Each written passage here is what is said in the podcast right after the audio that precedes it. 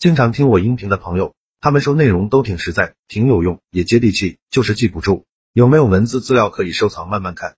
为了方便大家，我刚开了一个微信公众号，名字就叫做说话细节。公众号计划更新一千个口才情商技巧，非常值得反复阅读。现在已经更新一百多条了。新关注公众号的粉丝，免费领一本二百页的纸质书，书名就叫做回话的技术，提升口才情商。效果比较好，不管你什么时候听到这条音频，只要你去公众号说话细节的菜单栏登记领书，免费送书的承诺都有效。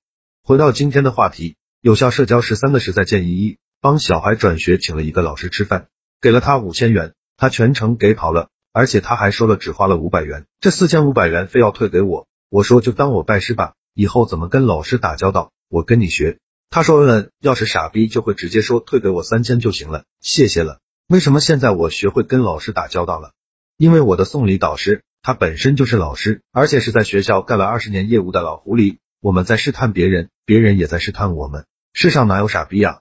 二要想不被人拒绝，就要习惯性送礼。世上哪有那么多大善人啊？哈哈。三每个人都这样，开始排斥送礼，后来呢？遇到任何一件事都习惯性去送礼，办事效率提升几十倍。四人心向恶，不是吗？我手里有个资源，有人拿一百万换，有人想拿嘴换，你说我会给谁呀？五，我明知道她不漂亮，还是说了很多赞美她的话，恭维她的话，看她高高兴兴的走了，我忽然很难过。要是我一开始就有这个觉悟，我他娘的早升职了。六，送票子的时候一定要说，这事儿麻烦您了，成不成没关系，交个朋友，或者说您帮我办事，也要求人买东西，我不知道买什么，麻烦您，谢谢您。这话一说，这事儿就容易成。七，选择权啊，分配权啊，决策权啊，只有领导有。当领导送我们选择权、分配权、决策权时，我们要习惯性拒绝。要是咱犯贱不拒绝，领导会灭了咱的。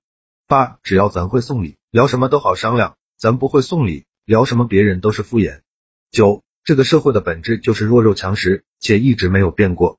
十，为什么你给领导送了这么多次礼，还是感觉没办法融入领导的圈子？请问领导的业余生活你参与了吗？所谓搞关系就是同流合污，就是一起吃喝玩乐。只有跟上级同流合污，他们才敢用你。放心，你你不抽烟不喝酒不泡茶，不参与领导的不良嗜好，还搞个锤子关系。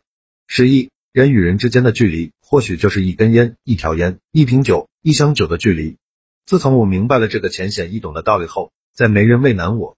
某某一直看我不顺眼，他女儿转校的事，我悄悄帮他办了。此后。他见到我就笑，像春天的花儿一样。十二，要是全世界一直善待好人，我们不会看到那么多悲伤的故事。道德是虚拟出来的，按照资本主义的方式来行走江湖，无论在哪儿折腾都稳妥。年龄大了，什么是虚构的，什么是现实的，什么是大概率，必须心知肚明，不然被人卖了都不知道怎么死的。十三，有人一生病被解雇了，有人一生病升职加薪了，一病解千愁。好了。这条音频到这里就结束了。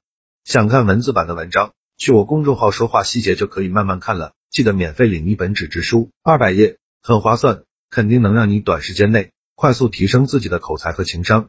现在马上去关注就对了。